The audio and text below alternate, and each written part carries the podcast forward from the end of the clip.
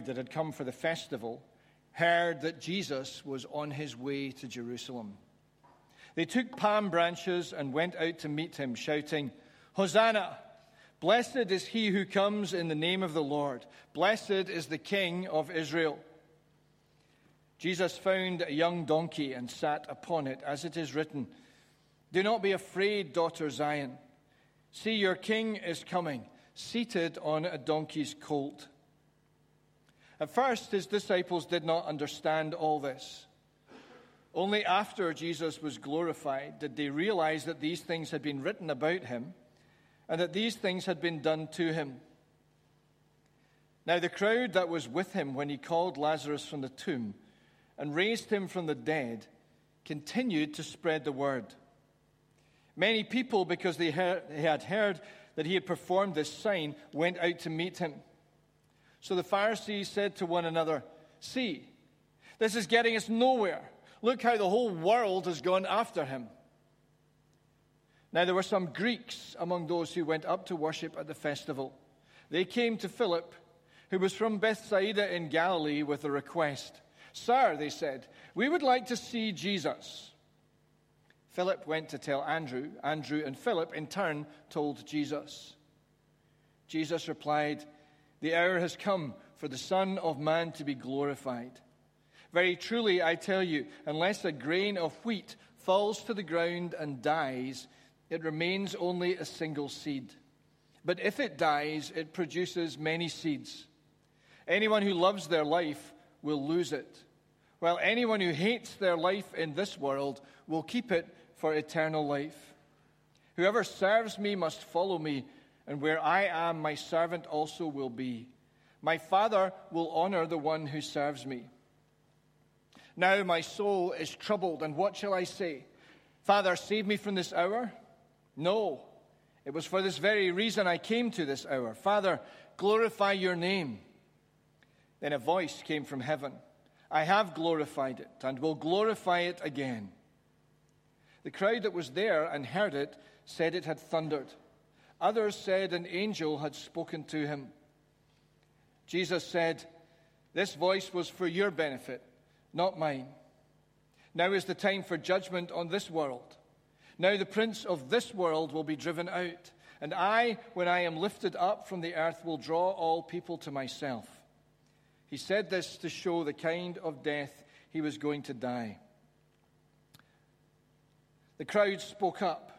We have heard from the law that the Messiah will remain forever. So, how can you say the Son of Man must be lifted up? Who is this Son of Man? Then Jesus told them, You're going to have the light just a little while longer. Walk while you have the light, before darkness overtakes you. Whoever walks in the dark does not know where they are going. Believe in the light while you have the light so that you may become children of light. When he had finished speaking, Jesus left and hid himself from them. Amen.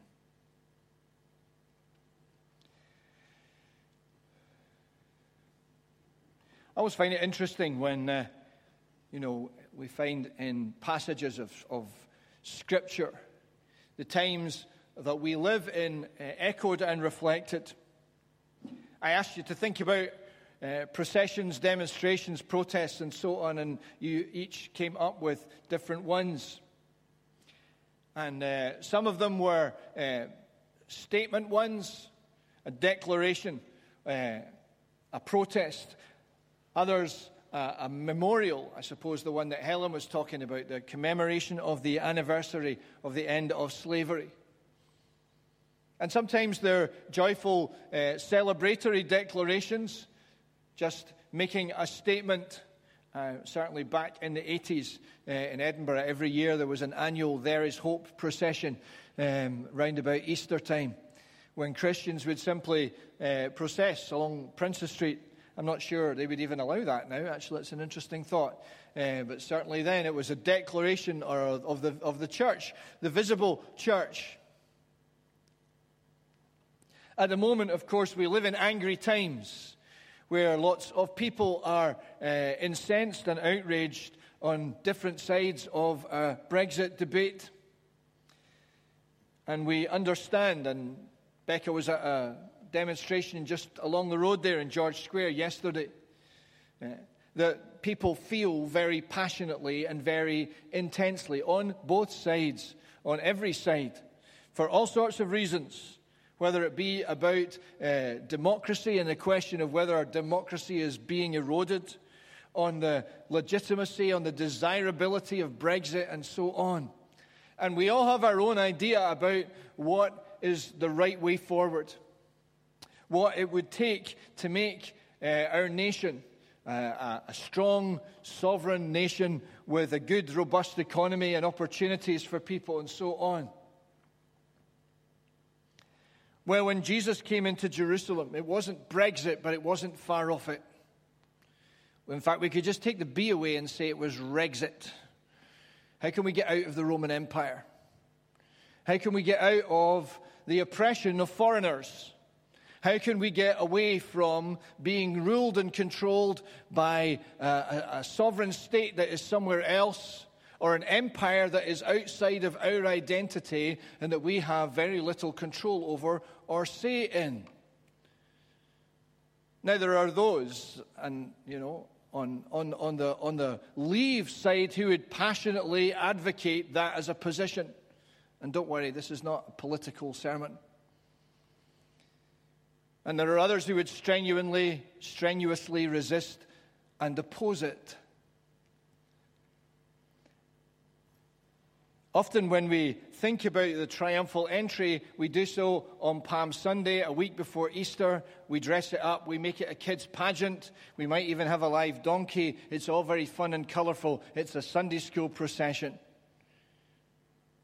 But actually, Jesus' entry into Jerusalem had far more of the political demonstration about it than a Sunday school procession.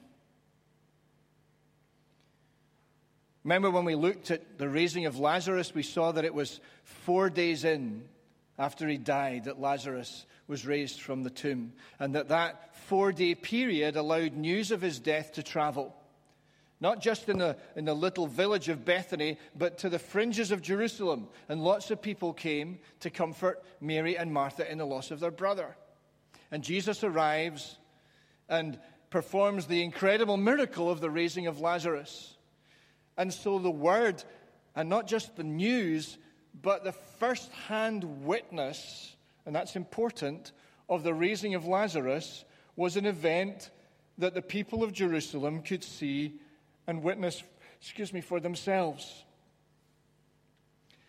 And after all the other stuff, the news that had been building about Jesus, this miracle of the raising of Lazarus in the community of the people of Jerusalem, after all that had gone before, gave people an expectation that this Jesus could be their king.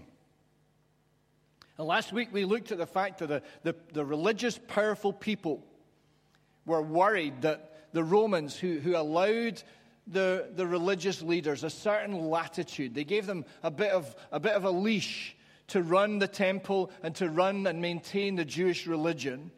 And they were worried that Rome was going to clamp down.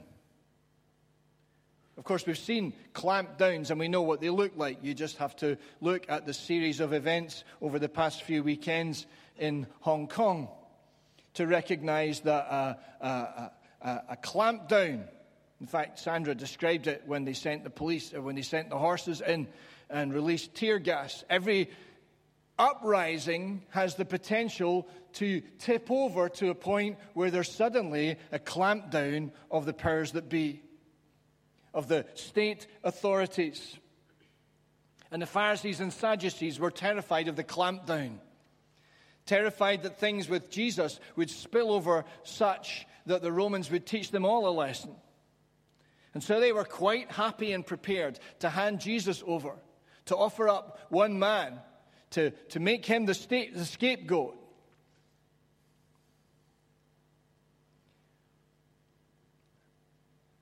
And so, this crowd that gathered was not just a Passover crowd.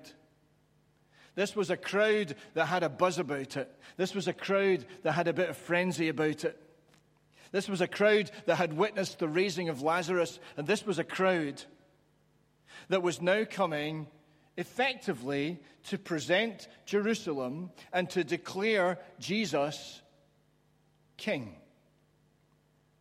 I mean, in, in their hearts, this was a coronation demonstration, a coronation procession to say to the Romans, to say to anyone who could recognize what was going on that Jesus is going to be our king. Their expectation was huge. The traditional proclamation at Passover was from Psalm 118. It's the bit where it says, Blessed is he who comes in the name of the Lord. In fact, if you've got a paper Bible there, you'll see that, that uh, in, the, in the versions um, uh, where the word Hosanna occurs, there's a, a little C after it in mine saying a Hebrew expression meaning save, which became an exclamation of praise. And then the next one says, Blessed is he who comes in the name of the Lord. And there's a little footnote that tells us that that's from Psalm 118, verses 25 and 26. And then the next one says, Blessed is the King of Israel. And there's no little footnote after that. Why? Because it's not in Psalm 118. That was an addition. That was something that the crowd added in as Jesus came in. Not just blessed is the one who comes in the name of the Lord, but the inflammatory statement on the back of it blessed is the King of Israel. Proclaiming the King of Israel in a city that was under Roman occupation. Proclaiming the kingship of an individual who was now coming in on the back of uh, a foal, the colt, the foal of a donkey. And of course, they knew their scriptures well enough to know the reference from Zechariah in the Old Testament. And so everything was coming together for this procession, this declaration, this sense that now, maybe just now, we've got time or got the opportunity rather, to overthrow Rome. And guess what? Not only uh, are, are, all the, you know, it's a good number of the citizens of Jerusalem on hand and they witnessed this miracle. And if somebody can raise the dead, well, there's nothing they can't do. But of course, the numbers were swelled. The numbers were swelled by all the people who were visiting Jerusalem from the other parts of Israel. And we know that there were some Greeks there and other people as well the numbers were swelled by Jews from all around the other nations. So actually, we have a much bigger crowd. I had a wee look on the um, government website the other day to see what the, uh, the, the, the, latest uh, petition numbers were for the vote against proroguing uh, or, or um, demanding that the uh, proroguing thing be undone. And when I last looked, it was 1.6 million, but I rather suspect it's a lot higher than that now. We were having a little chat at the table there when we were discussing processions and so on. And I met recently a young 22 year old who works as a research uh, assistant for the Scottish Parliament. And uh, she was, you know, asking me as a church leader, if, if we as a church and congregation, if we were aware of and engaged in what was going on in the parliament and bills that were coming up, and, and were, we, were we active in terms of engaging with our MSPs and knowing what, what was being voted and, and pushed through? And I had to confess that no, we're not really. We're not really very aware or very active, at least I'm not. I'm not sure that we are as a congregation. Maybe you are as an individual. But she went on to describe how there are certain pressure groups in society that are never far away from their MSPs, that are never far away from building a relationship, from uh, pressing their agenda, from taking any and every opportunity so that they fill the space with their agenda, and that the other voices that take a different point of view are not heard much or even at all. See, there is apparently power in the size of the crowd, or is there? So, in this intense knife edge, knife edge expectation, and we can feel it in our society just now. We can feel this uh, uh, sense of heightened feeling about decisions that have been taken and are being taken and may be taken, and the uncertainty of what might happen in the next, what, eight weeks, and what that might lead to. We can feel the tension and the anticipation of it. And perhaps there may be anger and outrage, or perhaps there may be uh, a quiet certainty that we're taking the right course and, and this is the way that we should go. And in the midst of all of that, all of these people who were proclaiming Jesus as he came in, this crowd continuing to spread the word about how Jesus had raised Lazarus from the dead. And so that the Pharisees uh, reached the end of their tether. This is getting us nowhere. Look how the whole world has gone after him. The thing's at fever pitch. We can't control it. And then we're told that there were some Greeks who came to Philip with a request. Sir, they said, we would like to see Jesus. And Philip told Andrew, and the two of them went and told Jesus. And so now, the thing is set to explode into other lands, amongst other peoples, into other nations. And Jesus' response could not have been more at odds or different from the expectation of the people. The people wanted a king because, understandably, I suppose, we want a king or a queen or a prime minister or a ruler or a leader. There's a part of us in our uh, unredeemed state that always wants a grown up to be in charge, that always wants there to be somebody who knows what they're doing and what's happening and who will make wise decisions and get it right. And we get caught up in that too. Sometimes it comes out of an innate orphanness. We've talked before about orphanness. That sometimes we carry in the depths of our spirits a sense of being an orphan.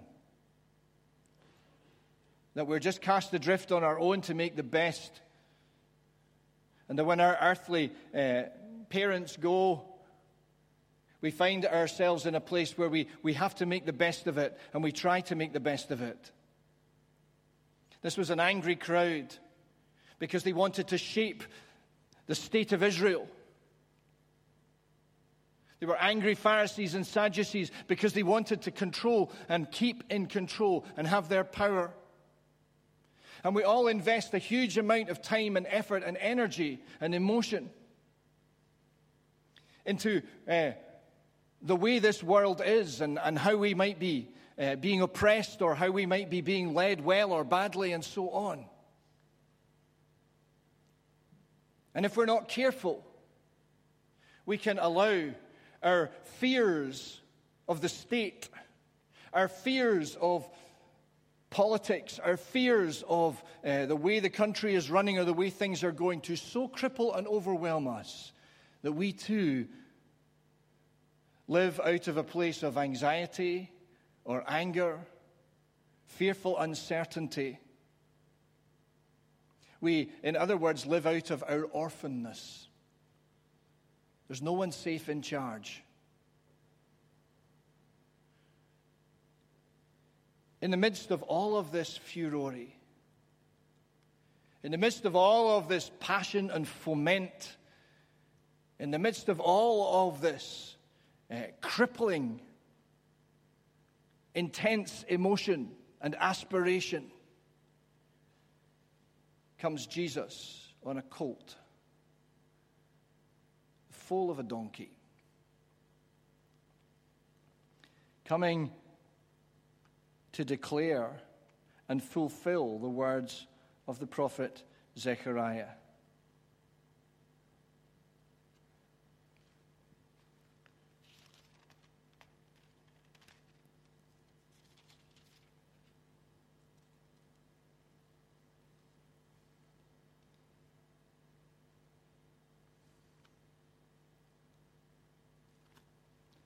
Wrong page. There we are. Rejoice greatly, daughter Zion. Shout, daughter Jerusalem. See, your king comes to you, righteous and victorious, lowly and riding on a donkey, on a colt, the foal of a donkey. The next verse, of course, we don't tend to read, but it says this I will take away the chariots from Ephraim and the war horses from Jerusalem and the battle bow will be broken. He will proclaim peace to the nations. His rule will extend from sea to sea and from the river to the ends of the earth. In the midst of aspirations of power, rebellion, overthrow, control, a new order, a revision of the powers. In the midst of this climate where the people were trying to make the perfect world for themselves, and they saw in Jesus an embodiment of unstoppable power, Jesus came on a colt. He did not come with anger or with passion or intensity in his heart for earthly things. He did not come with the agenda of the people raging in his heart. He did not come with an expectation of being made an earthly king and booting out the Roman Empire. He did not come with a short term, limited vision of what was going on now in Israel.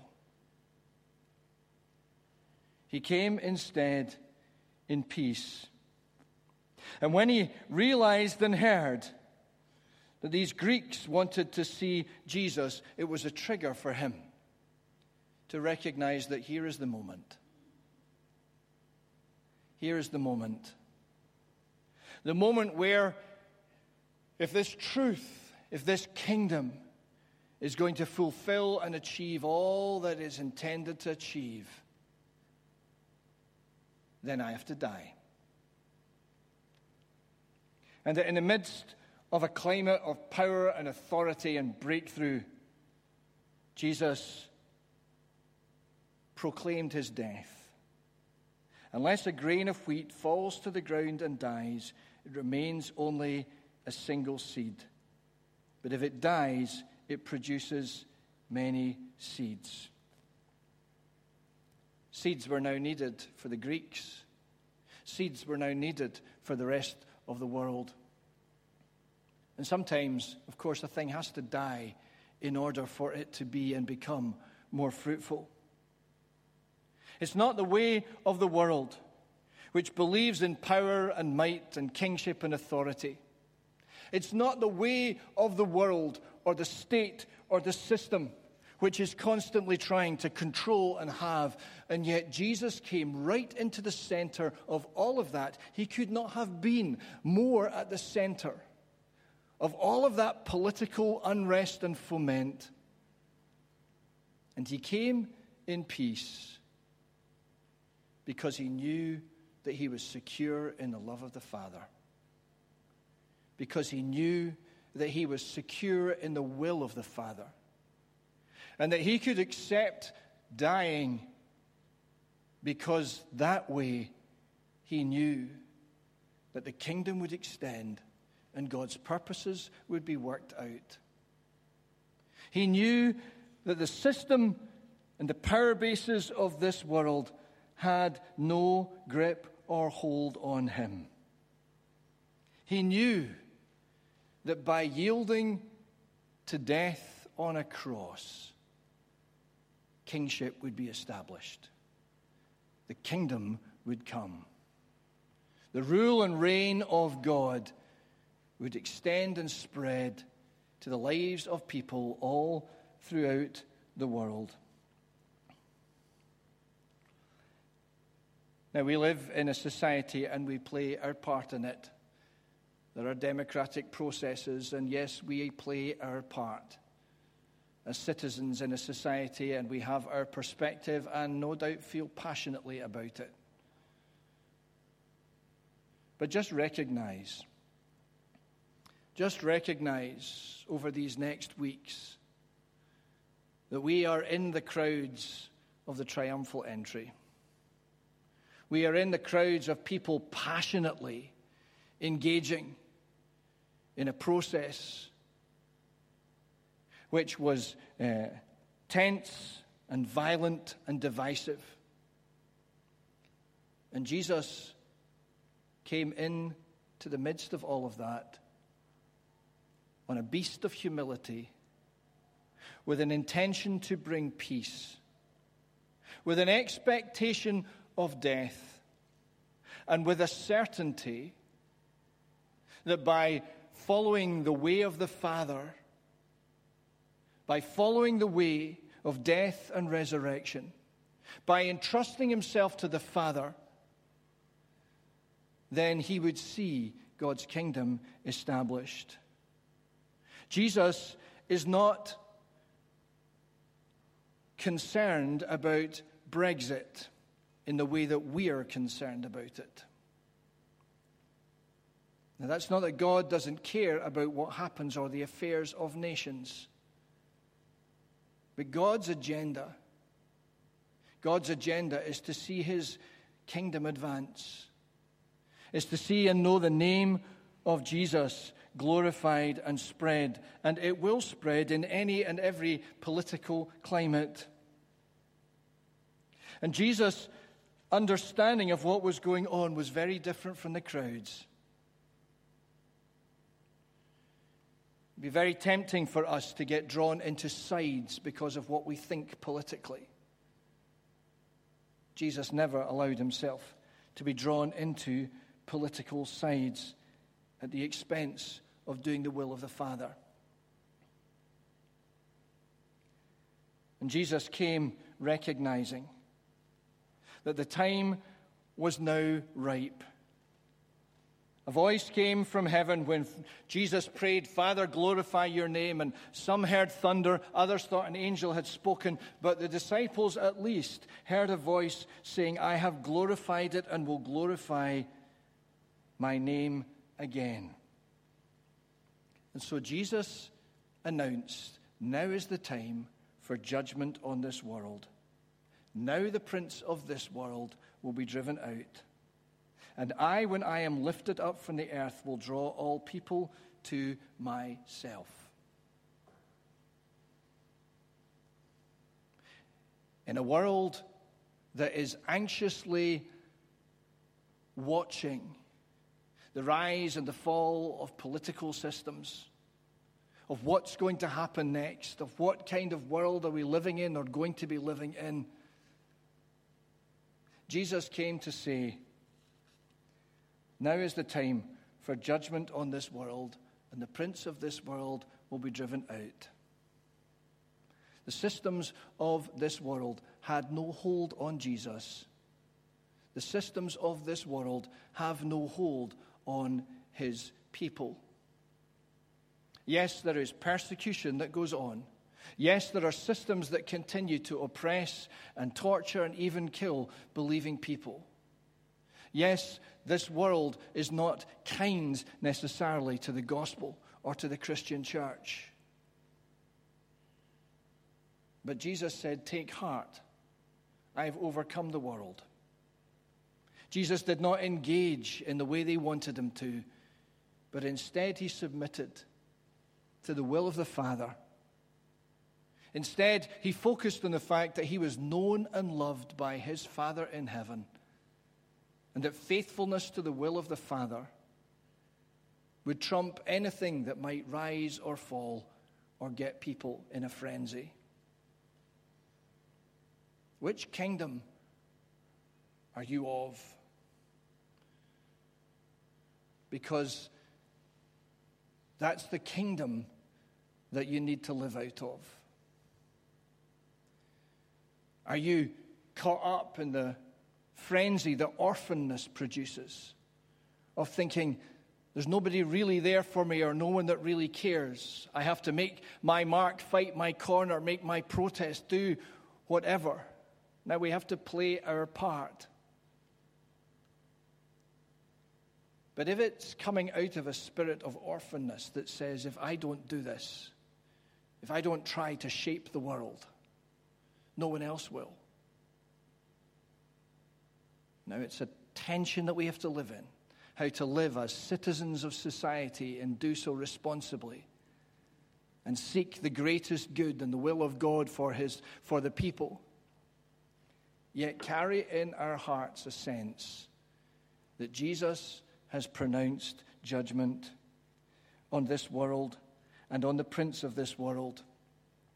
That Jesus was going right into the center of the system and was blowing it open so that the kingdom of God might be established there and begin its steady spread throughout the world.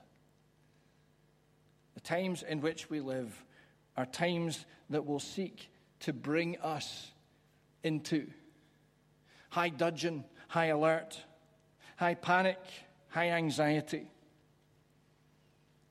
Well, Jesus went into the center of all of that in a place and attitude of peace in a willingness to accept death in order that he might keep his life.